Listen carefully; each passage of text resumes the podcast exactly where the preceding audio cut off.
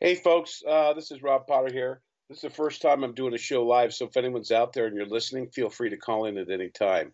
Um, I don't know if they have a chat or something, but feel free to call in and answer some questions. So today, um, I have a very unique uh, Victor the Light radio show. I'm going to be uh, sharing some very exciting information, and you're going to have to be following uh, this. We may be able to get the information up um, later, but I've been very fortunate.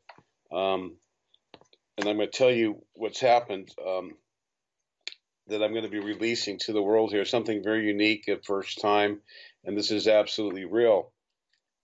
So I want you all to know that what I'm sharing, what I'm going to be sharing with you today, is a culmination of my lifetime's aspirations and work and desire um, to uh, know the truth. And for those of you who know my information, I have worked. Uh, closely with Dr. Fred Bell, a contactee of the Pleiadians since I was 16. Ships were coming into uh, the house in Laguna Beach and around the house.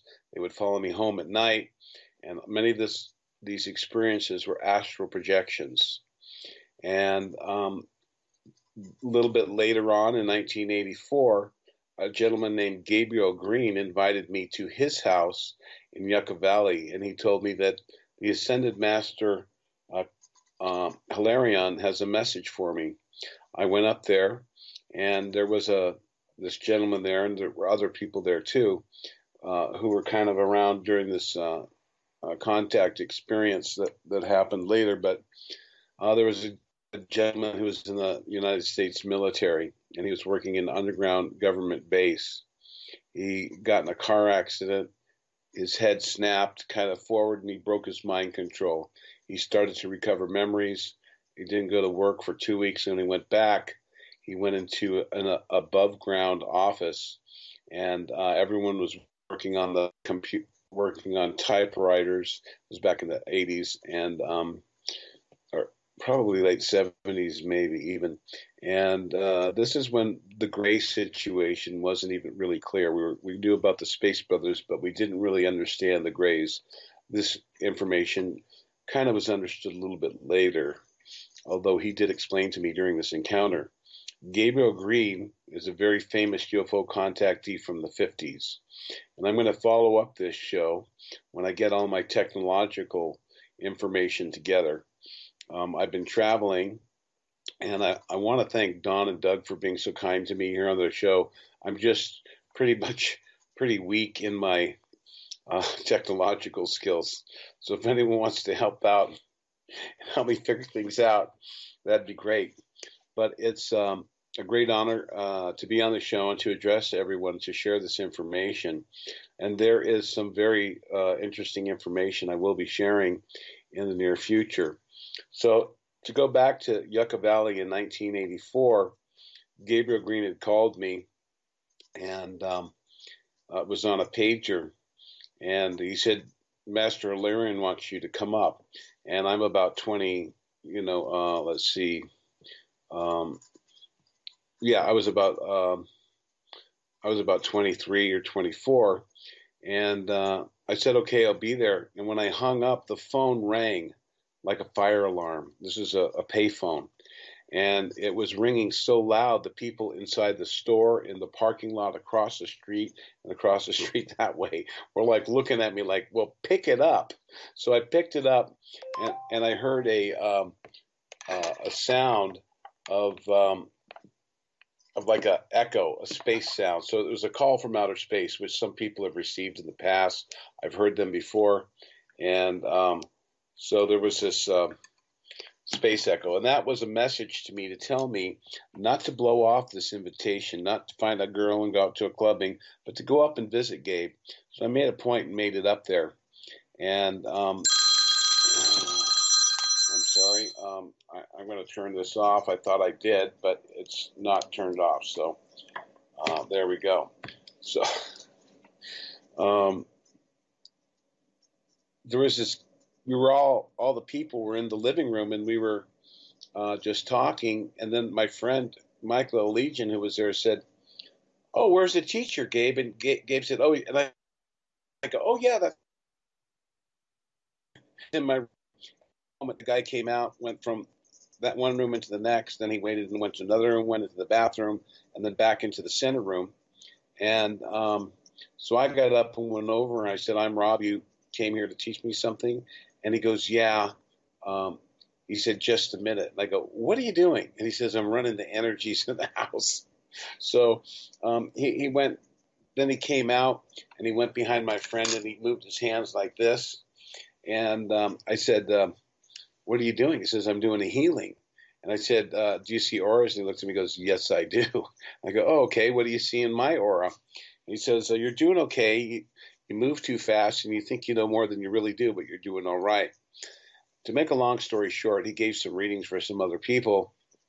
And then um, I was able to ask him a question about the spaceships because I'd had many out of body experiences with Fred Bell. Even though the ships were following me home with lights, I wasn't having direct physical face to face contact. I was observing ships and um, uh, the astral projections are difficult to integrate for those of you who are having light experiences. It takes a long time to figure this out. But um, I was getting kind of frustrated with what was going on because I didn't really understand. So uh, the hierarchy of light or the contact group that's working with uh, different people, and they can work with anyone. I'm not special in any way. Just because I have these experiences and what I'm going to share with you later on today is a very unique and powerful experience. In fact, it's unprecedented. And I'm very honored um, that I've been chosen for what I'm going to share with you later. I'm going to take you back to that time. And um, this gentleman, uh, I asked him, I said, I said, you know, uh, you know, what's the deal with the ships? You know, you can sense them. He goes, and then he looked at me and said, Rob, at Fred's house, you have felt the ships come into the building.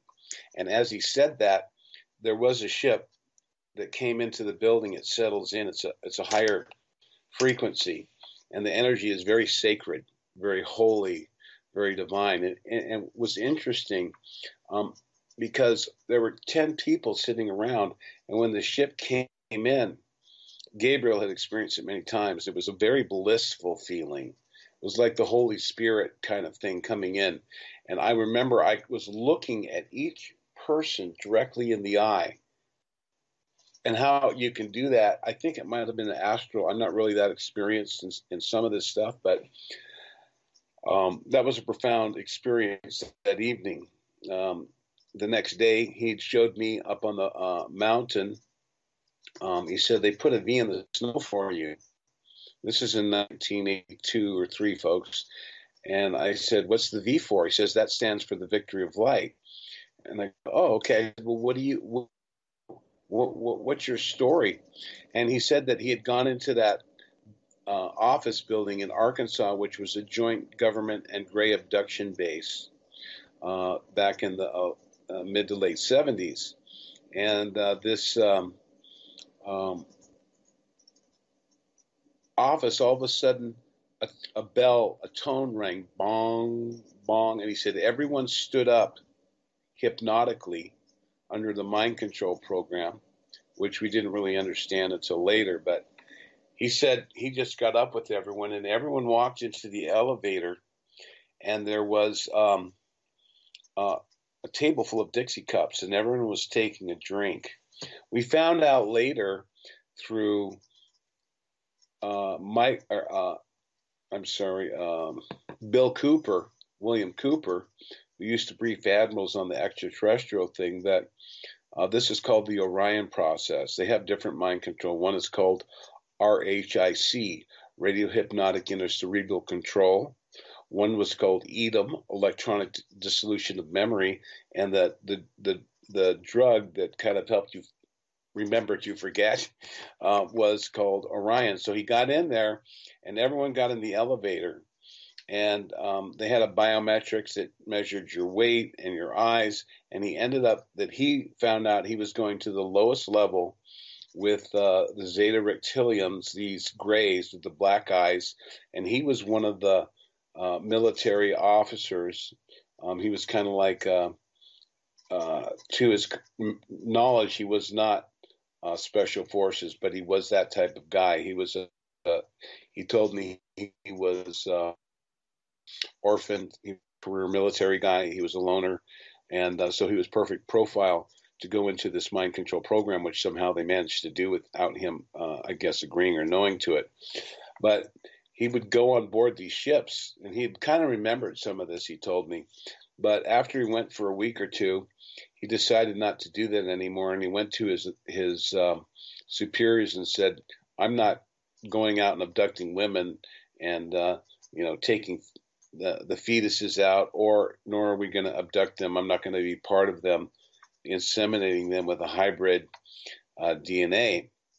And so the government goes, "You can you can uh, go to jail for 15 years. You can be fined, and there won't be a trial. You better rethink this." And he, they put him in a cell, and he said they played music, they had lights on, they were trying to break him, and um, he said, "No, I, I'm not going to do it." He said, "We'll send you to Leavenworth." He says, "Send me."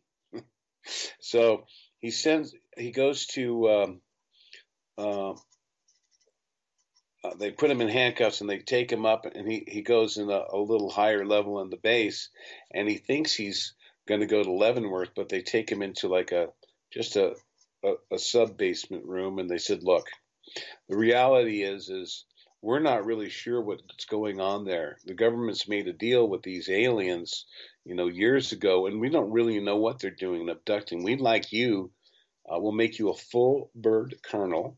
You can, uh, you'll get a car, you get a house on the base, and you can report to us. And since you're not under mind control, you can tell us what's going on. And he said, No way, no freaking way I'm doing that. So um, they said okay, and they put him up in the above ground brig. And, and he said there were two guys in the administrative office, which is normally all they have in this brig. But because he was a high value asset there, um, they put uh, MP in full dress with all the stuff. One guy was sitting down by the door, and another guy was uh, uh, standing up outside his cell. So there was a, a corridor that came down. Uh, there was a a door with a lock, and then there was, and that's outside that door was one MP, and then you'd have to go through a locked door into three cells, and he was the only one in the cell. And he said, um, all of a sudden he noticed the guys behind in the desk office fell asleep, and then the two military guys, one military guy just fell down his hat sitting in his chair, and his gun just kind of uh, fell down. The guy that was outside his jail cell, he said he looked over and it looked like, you know, one of those wrestlers, Hulk, picked him up and pushed him against and gently slid him down. At that moment, he said the front door flew open and it was had been snowing. There was a couple inches of snow. And he said, and these are his exact words, folks, I'm not being sexist, but he said, uh, a, hot blonde chick in a silver spacesuit and a, with a nice rack walked through the door. And I was like, whoa. And he said she started walking towards the back door and she kind of stepped over the guy that was at the door. She put her hand like that and the, do- the door, or actually it would have been like this. And, um, um, and then she went like this she pointed at him and said, "We like the way you think, and we're going to help you." And and she did that with his lock. She goes, "Follow me, come quickly." So um, he got up, he followed her, and by the time he stood up and was walking halfway out the door, she was turned around the door and goes, "Will you hurry up? Come quickly." So um, he gets to the door, and by the time he's at the door, she's already at the corner of the building and she turns around and says, "We will meet again. Follow the light." And so he was. He told me he was like freaking out because the security at a, a joint government alien base like Area 51 or, or Bentwaters in England or these other bases where they had underground uh, activities going on is very, very tight. And he's thinking, what do you mean I'll see you later? So he gets there and her footprints had disappeared. And there was a little ball that led him out through security. A little golf ball sized light was shining a, a, soft blue light. So when she said follow the light, that meant they were going to lead him out through the security, and he escaped. and I, he had some other contacts. He wouldn't tell me too much about those, but um, uh, he learned. He became telepathic and was very um, um, involved in working with the extraterrestrials. And I pr- presume these were Pleiadians and or Venusians. Um, so uh, that's really awesome. Were you able to get that picture up there, Don? Uh oh. Anyway, a picture just jumped up. I don't know if you all saw it, but anyway, um, he, they were able to. Um, um,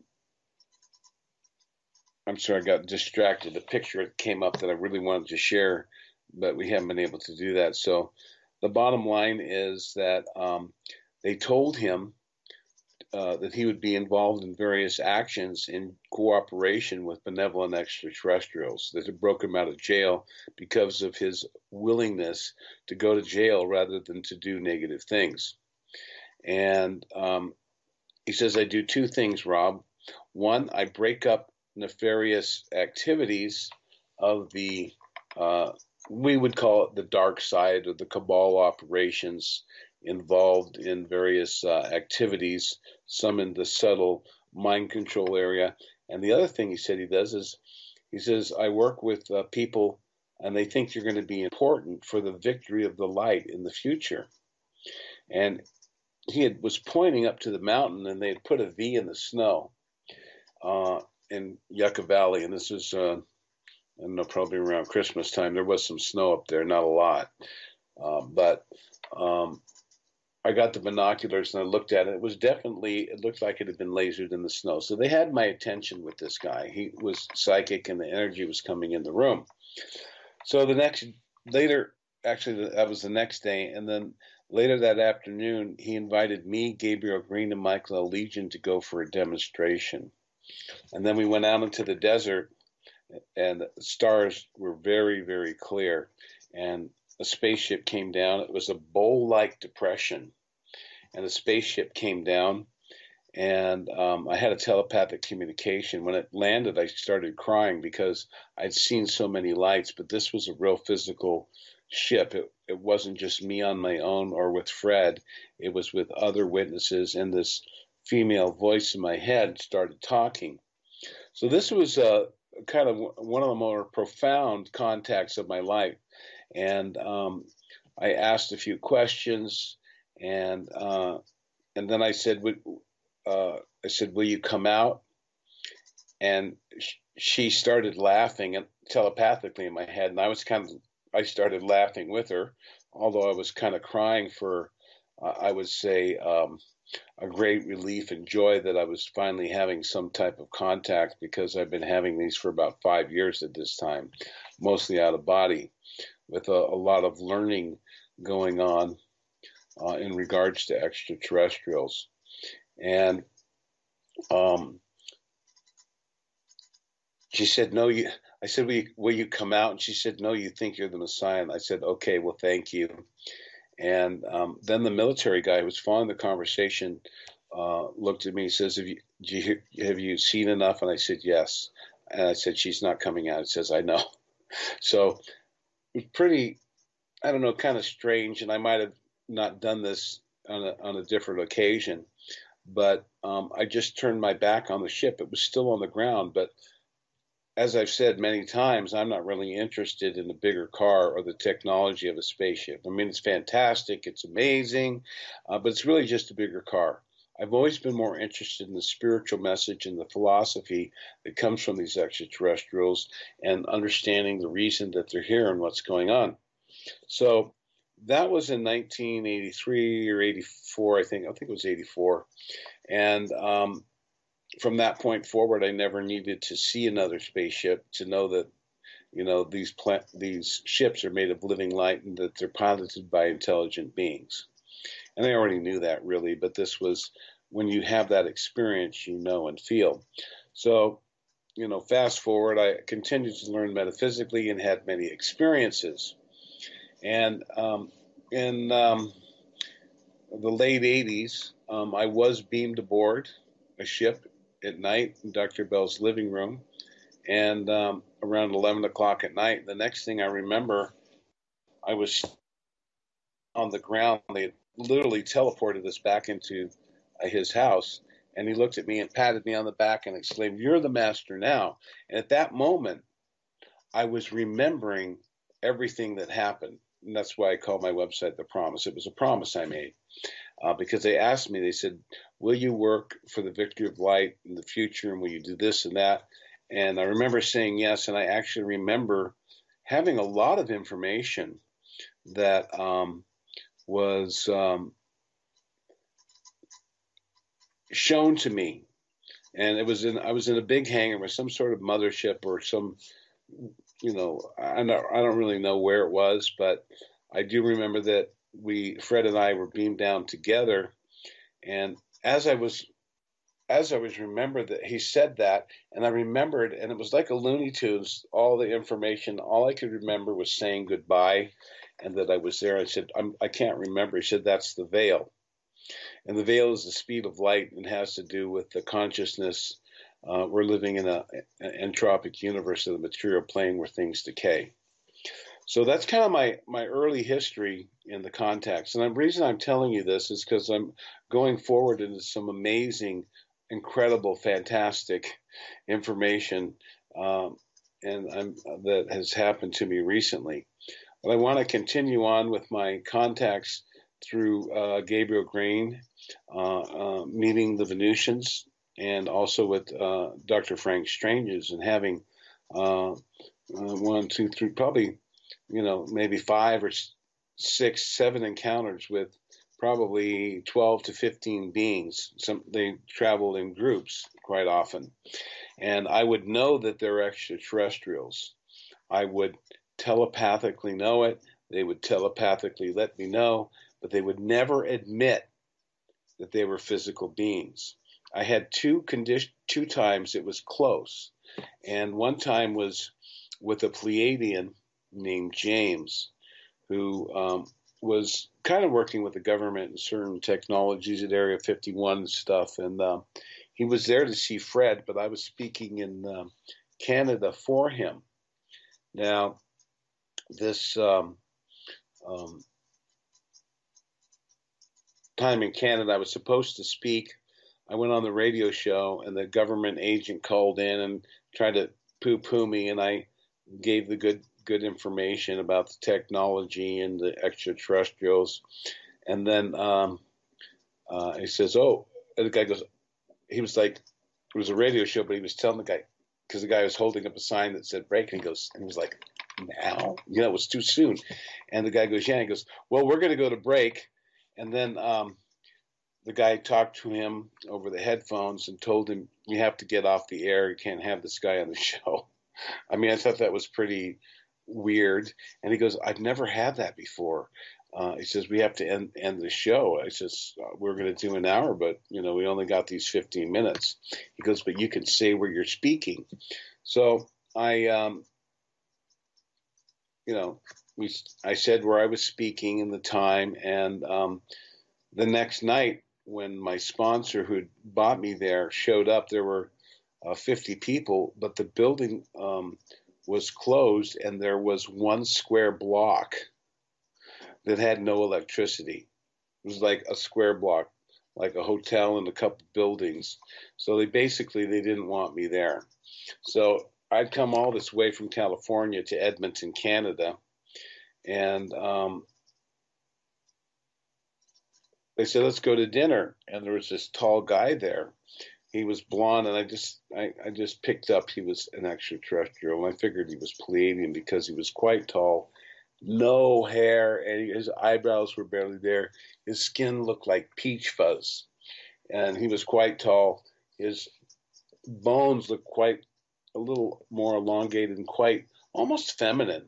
Um, uh, very skinny wrists, and uh, his skin was quite white, and I could actually look through the skin. I could see um, his blood, which in his white skin looked like blue blood. It looked like blue. And um, so I was answering questions and talking to people at this dinner. And at the end, you know, I said, hey, why don't you come back to my place? Because I wanted to chat him up and see if I could get him to admit maybe get a, conversation where I could actually ask. So we get in the room, and the first thing gets in the room, he goes, "Oh, it's a nice room," and he, he looks at me, and I said, "I said, um, I said, so James, so where are you from?" And telepathically tell, letting him know, you know, I know who you are, and he um, he went like he kind of smirked. He went, kind of went, um, and he walked over to the window. He pulled aside the window curtains and he looked up into the sky and he said, Let's just say we're kindred spirits. So that was uh, one of my first uh, acknowledgments. Another time, I met Valiant Thor and several members of the Venusian contingent at a rainbow gathering in Utah, and then another rainbow gathering in a different location.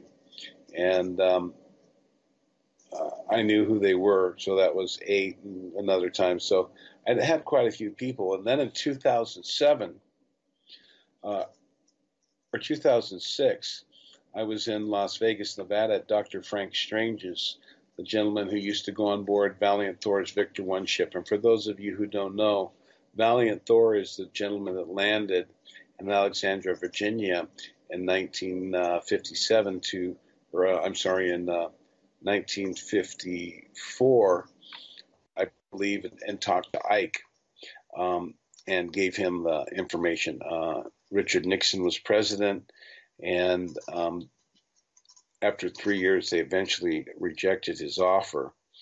But uh, Dr. Frank was able to go on board the ships quite frequently, and he was a member of what they call the Council of Twelve, which contains six extraterrestrials and six Earth people, where they were working with spiritual aspects of the human community and asking questions and advice and how they thought people would react to certain things.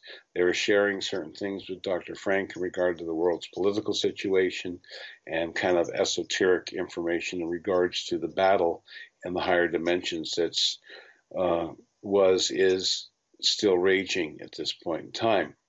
Dr. Frank would share it with his his most trusted followers, and it was kind of a private, small little group because you know, when you start revealing this information, people get kind of upset and they ridicule you. There wasn't internet back then, so there wasn't that much trolling going on uh, in the social media sense. But um, I mean, we had there was internet around, but it wasn't the social media. All that stuff wasn't really big back then. So um, he had this thing called the Order of Melchizedek, and so I had uh, joined up, and I kind of forgot that he told me I would be inducted into the Order of Melchizedek. And he had a meeting that went Friday, Friday afternoon and evening in Las Vegas, a dinner, and then it went Saturday and Sunday. And at this particular meeting, they were happened twice a year, and I had been to uh, you know several at this point, but um, I um, he said, Rob Potter, stand up for the, you know, to become a member of the Order of Melchizedek. And not everyone in this meeting had become members. I was kind of embarrassed and I stood up and, and all of these people came over and some guy popped up in the front of the room by Dr. Frank. And um, I didn't see him Friday night. I didn't see him Saturday. I didn't see him for the early morning session. Um, but he was there after the break they put me up, and this guy came over and he put his hand on my head as I said the oath, and he looked into my eyes. It was quite deep and quite profound. And so this was a member of, of uh, Commander Thor's Victor 1 ship, and uh, he had uh, placed his hand on my head to in, induct me into the Order of Melchizedek. I'm going to be sharing some more information with you on this stuff if I have time as we go through the story. So, um, which we might not. So, um, the a year later, before Dr. Frank died, um, there's a famous picture of Valiant Thor and three other crew members, including Vice Commander Donn, a blonde woman named Jill, and a girl like this named Tanya, who's a communication specialist on uh, the Victor One ship. And they had appeared in uh, Highbridge, New Jersey, where Howard Menger was um, doing a talk, and I asked Howard. I took him to Egypt, and uh, I think it was in 1991, and I asked him at the time. I said, "Did you, did you know that that was found?" He says, "No, I kind of thought so because he was speaking different languages, including uh, a South African dialect." And I don't know if some of you may remember this uh, a, a, thing called uh, um, something of the gods. It was about a little Bantu pygmy type of guy, a little uh, Kalahari desert guy um, who found a Coke bottle and wanted to return it. But um, was talking, and a, a, famous Air Force photographer named Augie Roberts sent something special about him and took pictures of him and the crew. So these are some of the first modern day pictures of extraterrestrials that uh, became verified later. he gave these pictures to Dr. Frank Stranges. Dr. Frank Stranges used to lecture and talk about it, and he was lecturing in the Beltway of uh, Washington, D.C., and a woman came up to him when he was signing one of his books called Saucerama, and she said, Dr. Frank Stranges. And she was a, a, black woman and said, Dr. Frank Strange, say, just a minute, just a minute. He said, Dr. Frank Strange has come here. So he went back and talked to She goes, Would you like to meet the man, that picture that you're showing the audience? And he said, Yes. He goes, You used to be in the Secret Service and worked with the FBI. Can you still follow directions? And he said, Yes. He said, You be outside your hotel room and uh, outside your hotel at like, you know, 6.45 in the morning. And he goes, uh, Do you know the hotel? She goes, Yes, I know what hotel you're in. And uh, the next morning he was there and she drove him. And she said, I want you to get nervous. I want you to just follow me and do exactly as I do. And they've gone into this big line to go into the Pentagon. And as they walked into the Pentagon, they had to go through four securities. And so she got there and she just opened her thing and she was freaking out. Everyone's showing the badge. She goes, Shut up and just do as I told you. You just copy me exactly. And what happened was he just kept opening his jacket and he got through all four levels of security. And this is because the Venusians have a technique where they can do trans imagery on someone's mind and make them think they see something. And this is when he met Valiant Thor in, um, uh, I'm not sure, I think it was the 60s, but. Um, and Valiant Thor had a meeting, and you can read that in the book um, Stranger at the Pentagon. So, um, Dr. Frank eventually came in much closer association. So, I'm telling you this because the woman on that famous picture, this blonde woman, her name is Jill. She's quite tall, and I saw her at the meeting the next year at the back of the room. And I was looking at her and I was like, oh my God, that's, you know, and I know from previous experience, you don't start shouting to everyone, that's the extraterrestrial. It's not cool. It's not, even amongst Dr. Frank's inner circle there, it's not good to acknowledge that or make a scene. So I didn't. So it came to lunchtime where they were they had sandwiches and stuff.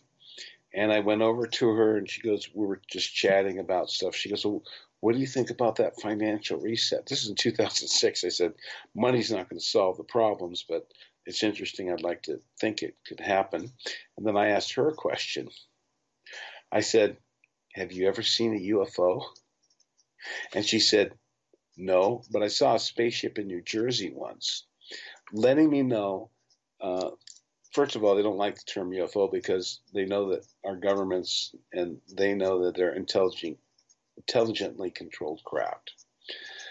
So I had this conversation and I was looking at her at the break, and my girlfriend was going, Would you stop looking at that girl? She was jealous, and I was just like, I couldn't explain it. So uh, these were so far a culmination of a series of events, of contacts that I've had that have. Uh, uh, been very uplifting and positive in my life.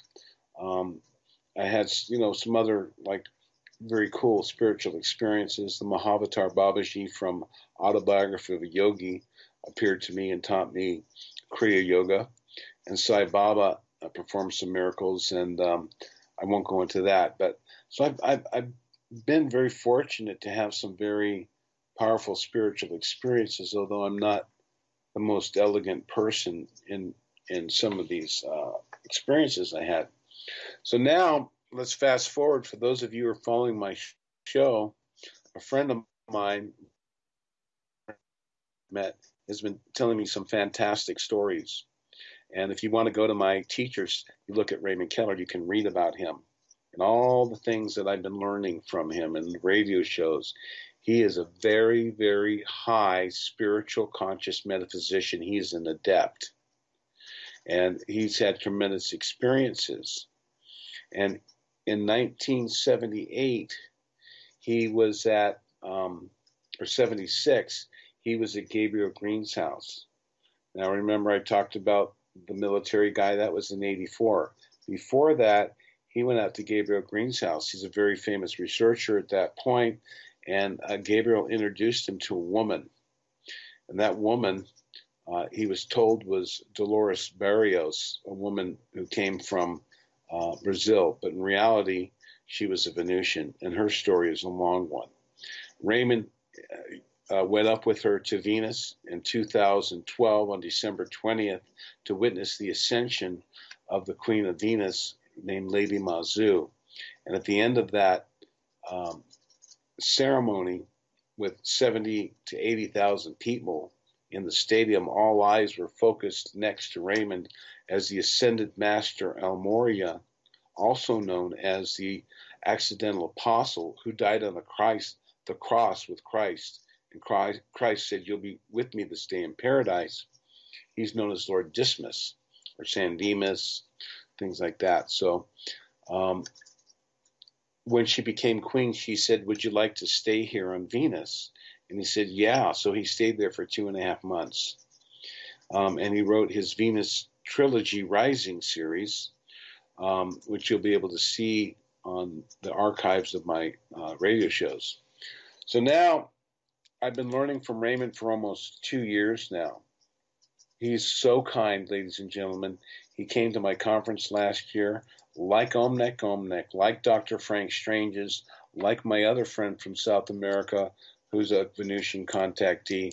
He's a very kind and gentle person, never becomes impatient, never uh, speaks a harsh word, is always helpful, and very, very generous with his time and his uh, information. And he answers questions for me all the time, and I've grown tremendously in my understanding of the nature of the extraterrestrial contacts.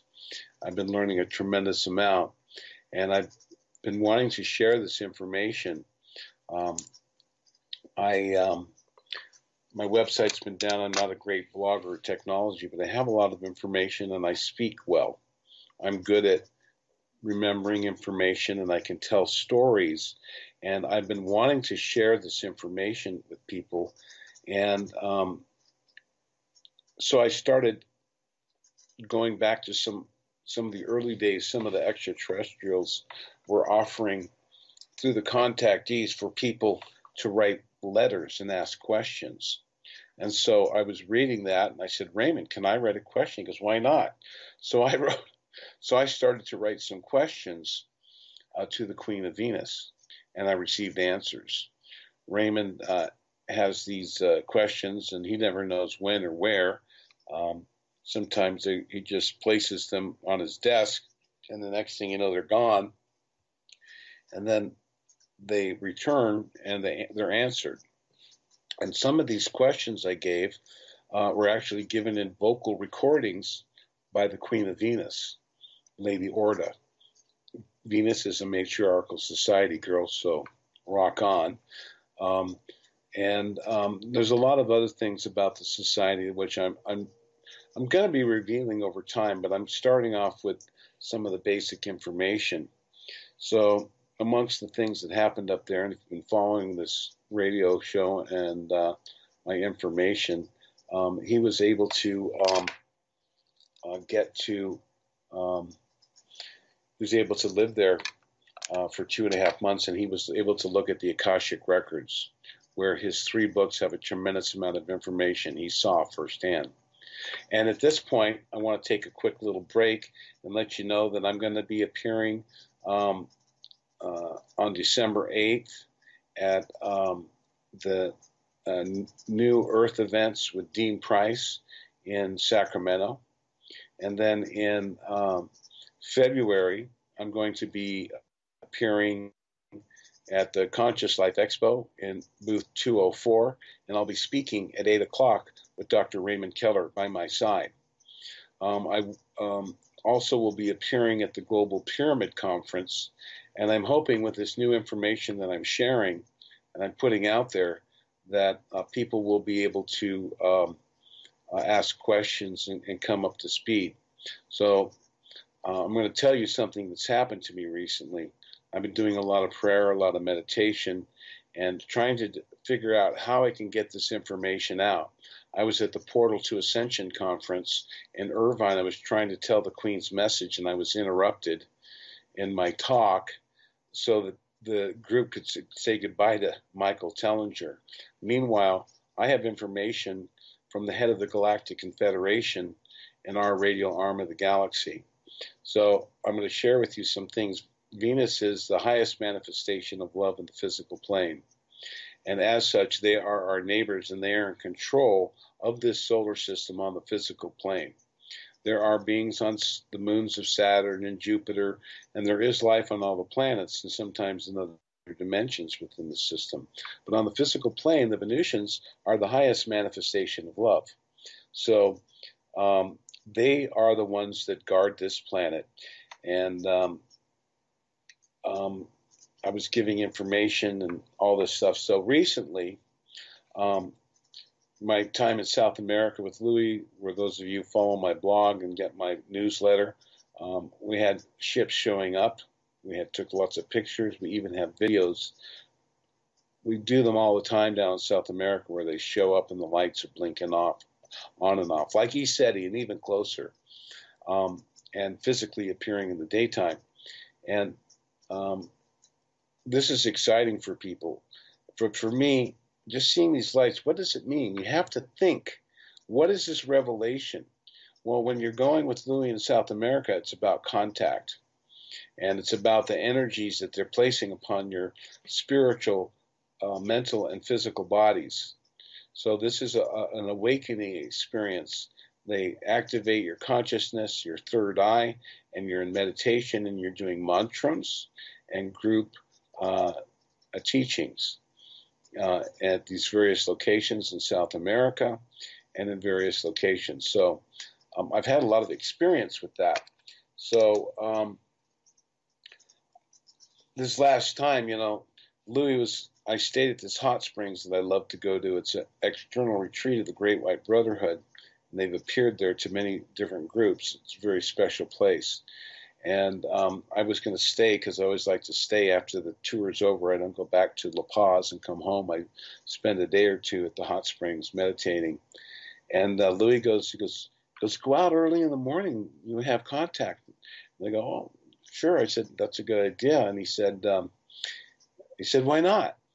So um, I was praying very hard and, um, um you know, really pondering and to be honest, I was, you know, having emotional things. I've been, I've been trying to get this information out, and I was not um, really being heard or respected. That what I was saying and talking about the Venusians is such a high level of contact, and I don't mean this from an ego sense, but the the level of gnosis and experience of most people.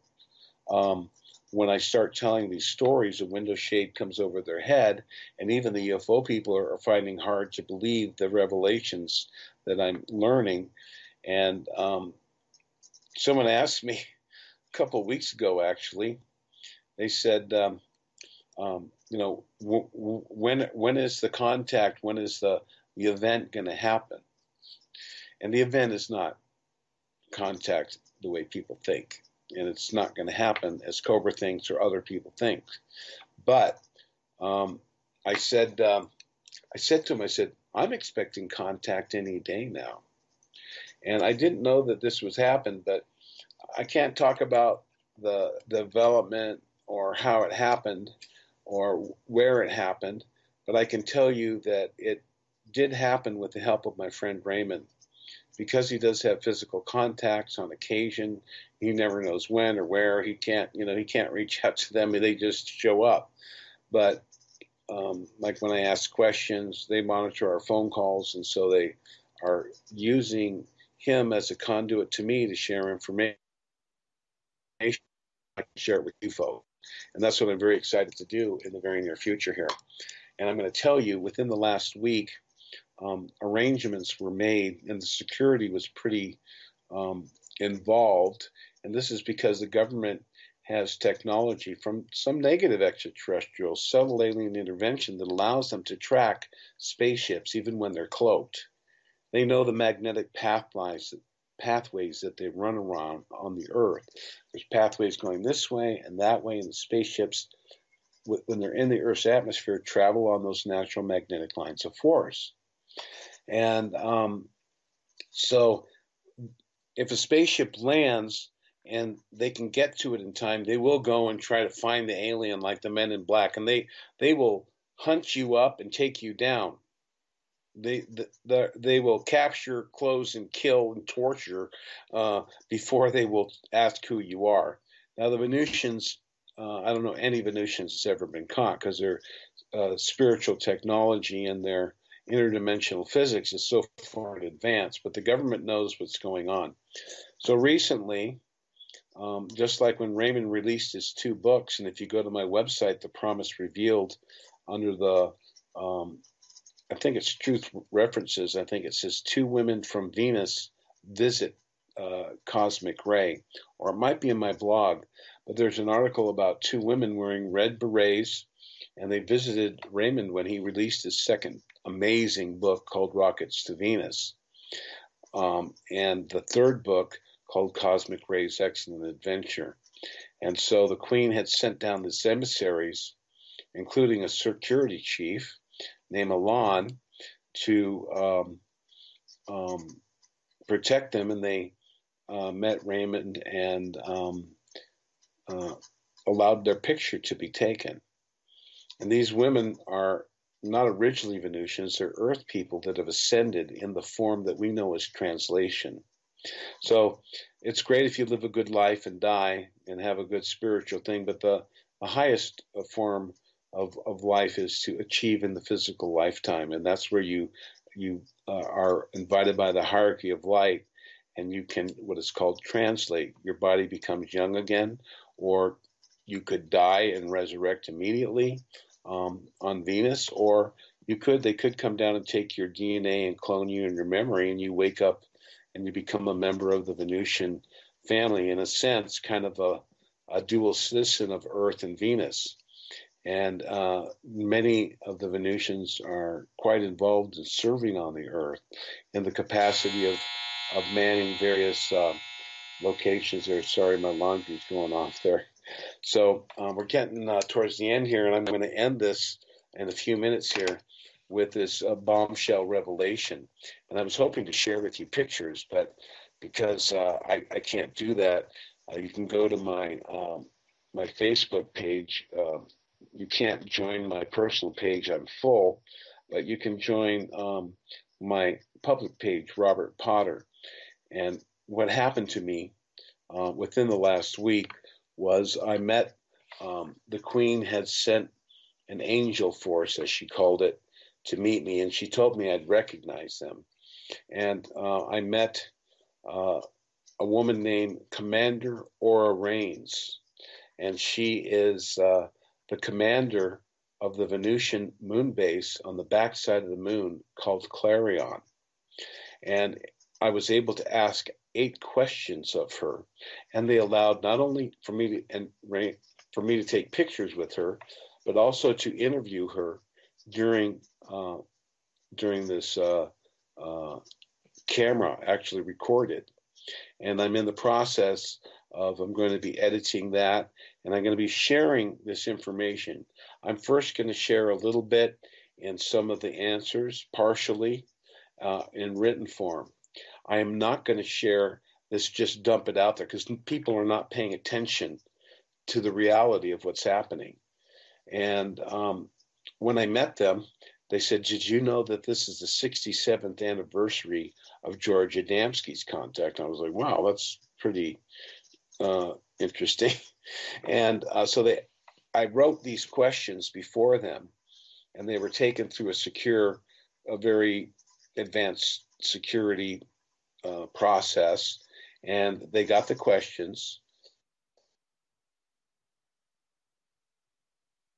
Clear and not say uh mm, like I do often. So uh, I wanted to be a smooth uh, a transition, and she actually wrote her responses down. And um, as a commander of the moon base Clarion, she is actually uh, a representative of the Venusian hierarchy of light and the solar hierarchy of light. And so she's well qualified to answer the questions I asked. So I'll give you a little hint of, what's coming, and maybe I can get my act together next week. But if you want to look on my website, you can see the pictures of me and her. She's very beautiful, and she had mentioned in one of these answers, um, uh, and the moon base is kind of a defensive base, and she's was kind of business oriented. She was they're very clear.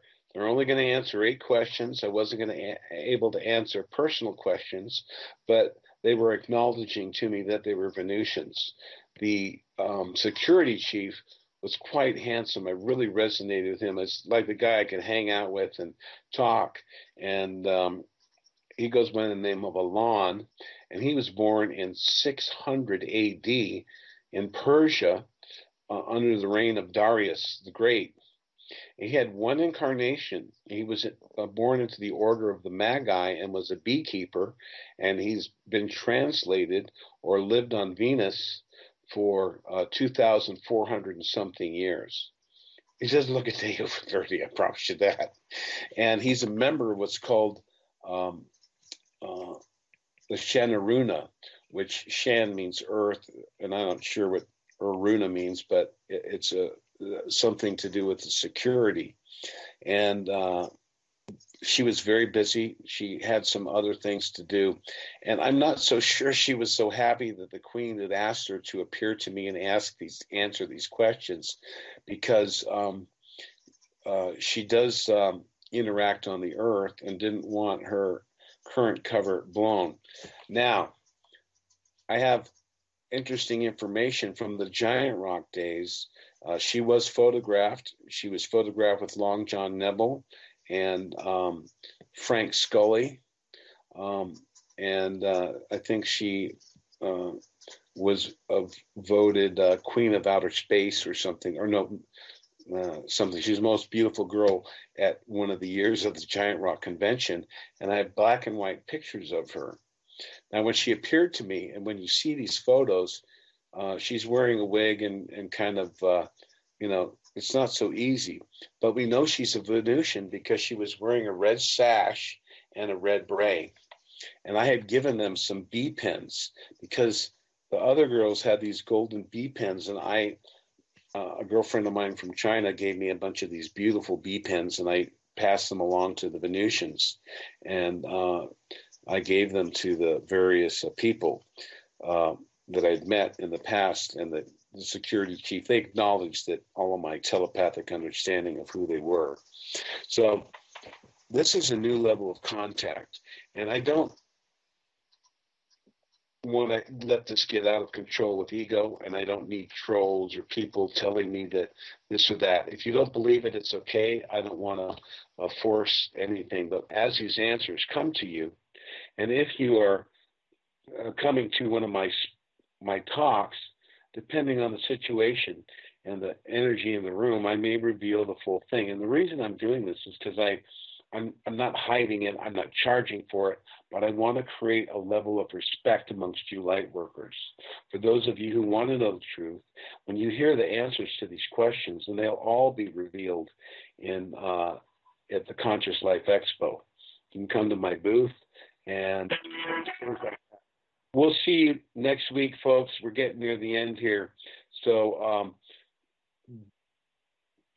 okay. Oh, really? Okay. Well, okay. Uh, my beloved uh, uh, radio station host friend uh, Donn uh, has offered me to speak a little bit longer here. So this is some amazing information, folks. So I've been very concerned of how I'm going to release this. This could go on mainstream television uh, with Raymond and I, and I'm perfectly capable of answering these questions that people will have in regards to why they're here, the secrecy, and the questions that I asked her. There were eight questions, and I'll tell you a few of them here. And I knew the answers to most of these, but I wanted these to establish a relationship for people so she could explain. I asked, what is the Venusian uh, mission to Earth and why are you here and uh, at, at this time and um, uh, you know what are you doing and she she said well we're, we're, one reason we're here is because you're advanced in technology we're taking appropriate defensive measures because you have uh, uh, artificial intelligence, and, and weapon delivery systems that are of great concern to us. So they have uh, they have uh, bases within the Earth. They have that Black Knight. That's Commander Valiant Thor's. It's the sanctuary ship, one of the largest motherships, uh, Uh, only 100 miles above the Earth. They have about 48 to 50 ships in the physical plane stationed in various locations around the Earth, and each of those ships have two other ships that exist in the astral plane in the higher dimensions as security.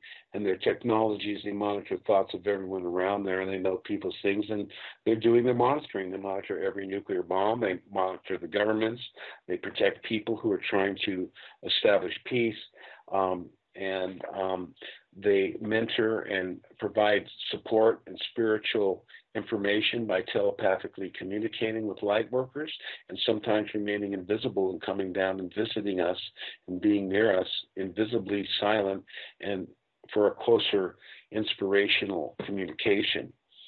So these are the, some of the ways that the Venusian hierarchy of light is able to work with us. So um, one of the, that was one of the questions I asked, and she a- answered that. Um, I asked another question. I said, I said, look, a lot of people ask me questions, you know, um, you know, uh, like, you know, what, what, what's your history here? And, they, and she said, look, we've been here since before man ever came here. And, um, you know, um, and also in our history, we've been involved in helping mankind for the struggle of uh, truth and justice.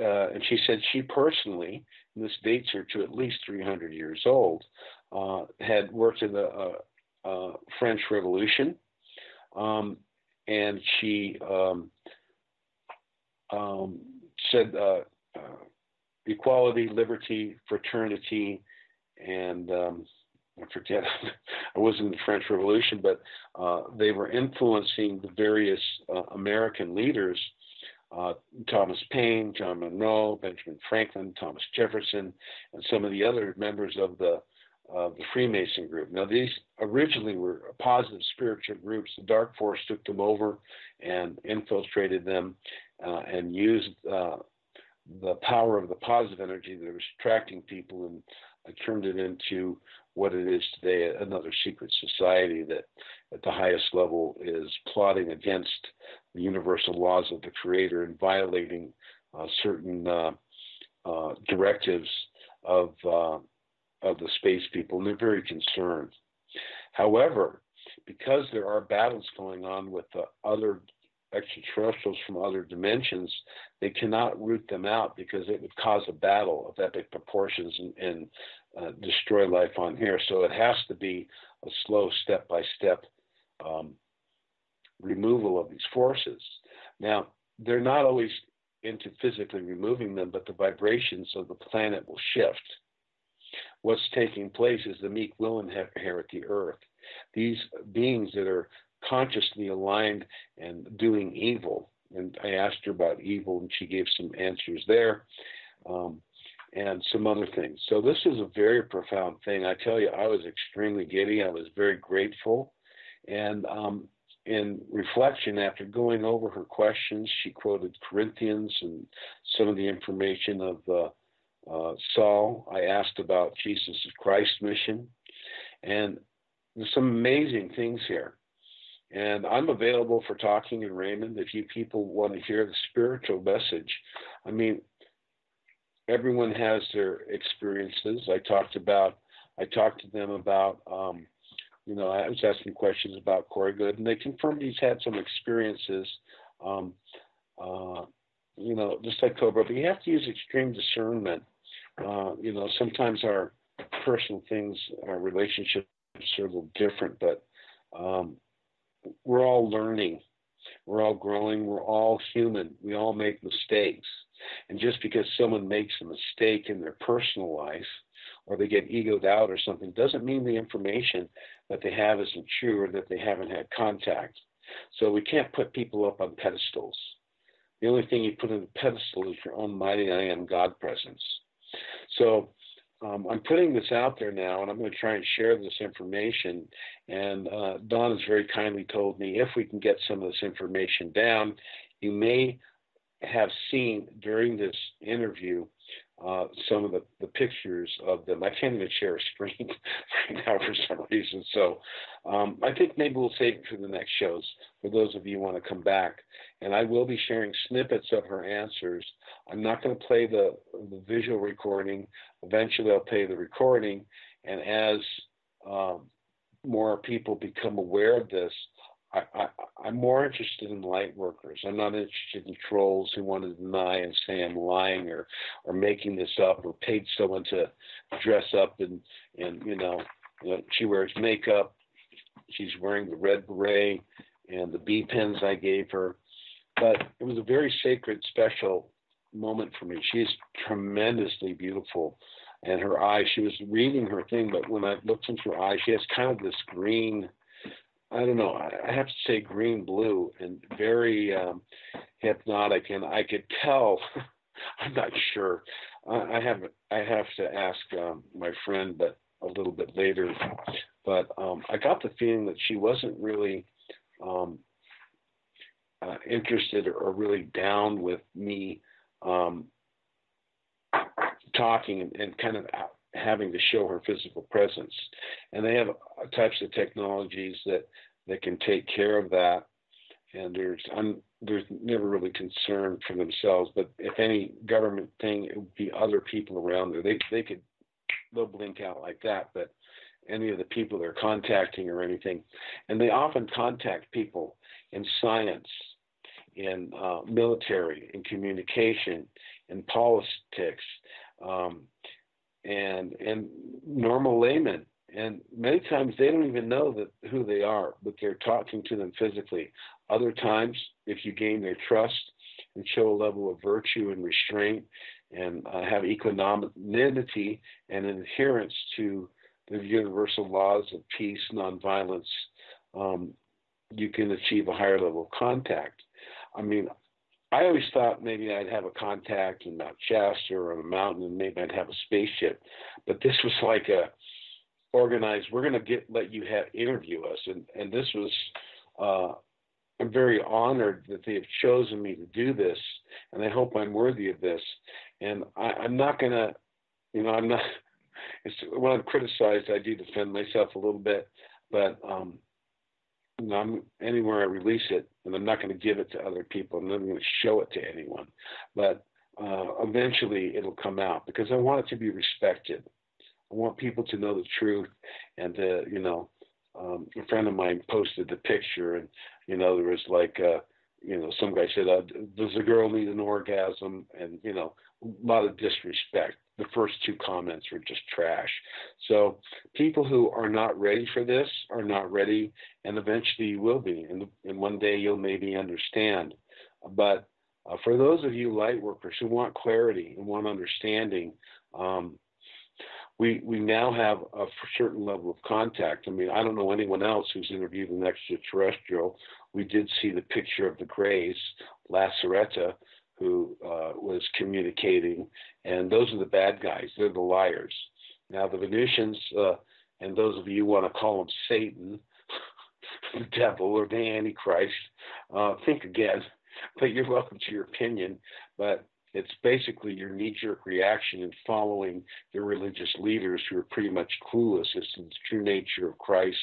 It doesn't mean that the church isn't well intended and filled with beautiful souls, and as she had mentioned to me, our religions are pretty much positive, and in the right direction. But we have much more research and learning to do to interpret these scriptures and to put them into perspective. And in the future, the Venusians are going to be very involved in the revelations to Earth that will be coming out. The records are in the Earth, uh, inside the Earth, and the history is going to be uh, shared over time. And I'll tell you one of the things she said she can't land because we wouldn't be able to handle the technology. We don't have a spiritual attunement if we had free energy or a power. So we must wallow in these lies that are foisted upon us. And she says, You need to liberate yourselves. You need to step away from these false teachings of your military, of your politicians, of your oligarchs, of your elite mafias, and yes, of your religious leaders who pit each other. I mean, they will they want to kill you because you don't have you call God by a different name. This ignorance was fomented in Atlantis and Lemuria and caused destruction. And um, she said we must prevail. And so that's the message. Uh, I thank you, Donn. Uh, we'll do it next week, and I hope I can have my technology together. I'm hoping to write uh, uh a series of, of uh, explanations a little bit. I can't, you know, it's not information I can't share. It's about security, and um, and uh, I don't know if there's any government guys. I have no idea it was happening. It just happened. Uh, I wasn't prepared. I was told to do certain things, and then it just happened. So you can follow me around, and trust me, you can follow me around, and you'll you'll you'll never see them. They know you're there. So um, it's a, it's a wonderful thing to to know and share, and I want to thank you all uh, for listening. Check out my website, The Promise Revealed. It's sort of getting together. I'm lowering my products, and I want to do a lot more speaking, and I want to share the information. There's exercises and uh, certain techniques and technologies, and, and, as far as understanding our, our light body, and as far as uh, developing our consciousness, um, that uh, my friend Raymond and I will be sharing. And he is my teacher. He's my guide and he's my dear friend. And um, if not for him, I would not be prepared for the level of contact I've had. And I would like to thank the Venusian Hierarchy of Light, Commander Valiant Thor, the Queen of Venus, Lady Orda, Alon, the Security Chief, and of course Commander Aura Rhanes uh, from the Venusian moon base Clarion, who was so kind to share this, these answers for us and to bring it to a next level of, of extraterrestrial contact because we have to go away from the this disclosure narrative and the government military slow rollout. We have to get to the essence of the spiritual uh, truth of who we are, mighty I am presence, and the teachings of the ascended masters and the evolution of our souls. Um, I'll have a lot more information. Um, on the nature of the confederations, the various groups, and their interactions, and things that might help you light workers understand um, what we can do. So thank you very much. Victory to the light. Uh, once again, you can see me at the Conscious Life Expo. You can see me at New Earth events with Dean Price on December 8th in, in uh, Sacramento. You can see me February 21st to 23rd at Lorien, at Lorien Fenton's UFO Con in San Francisco, and I'm working on some other events there in the future. And I will be sharing various aspects of this information. I'll share pictures and answer questions uh, that you may have. Um, and um, I'll tell you a couple other things before we go here. They did say they are preparing for uh, Earth colonies on the moon and on Mars. Although our our movement will be restricted, we will not be able to go to the backside of the moon to their base. But they're expecting that, and also they're preparing us as we're moving to the fourth dimension. The fifth dimension is an eventuality, folks, but there's no mass ascension. Make I want to make it clear there may be some mass evacuations of certain beings taken up in spaceships and be brought back down after the veil is lifted and they're healed. But uh, individual ascension happens all the time. As you can see on my website, these women and the men have already ascended. they have translated. That's a form of ascension. They are not immortal beings like ascended masters, but they have very long lifespans, and generally they're in service to the earth because we're the ones with the most healing. So uh, I, I, send my peace and love to you all, and greetings from Commander Valiant Thor, the Queen, and the entire Venusian collective. They have one mind in their love and their um, uh, desire to help us in our struggle for truth and justice through our own right thinking and uh, and uh, by for by us practicing the virtues and the message and teachings of the universal uh, sovereign Son Jesus Christ. So thank you very much. God bless you, and we'll see you next week.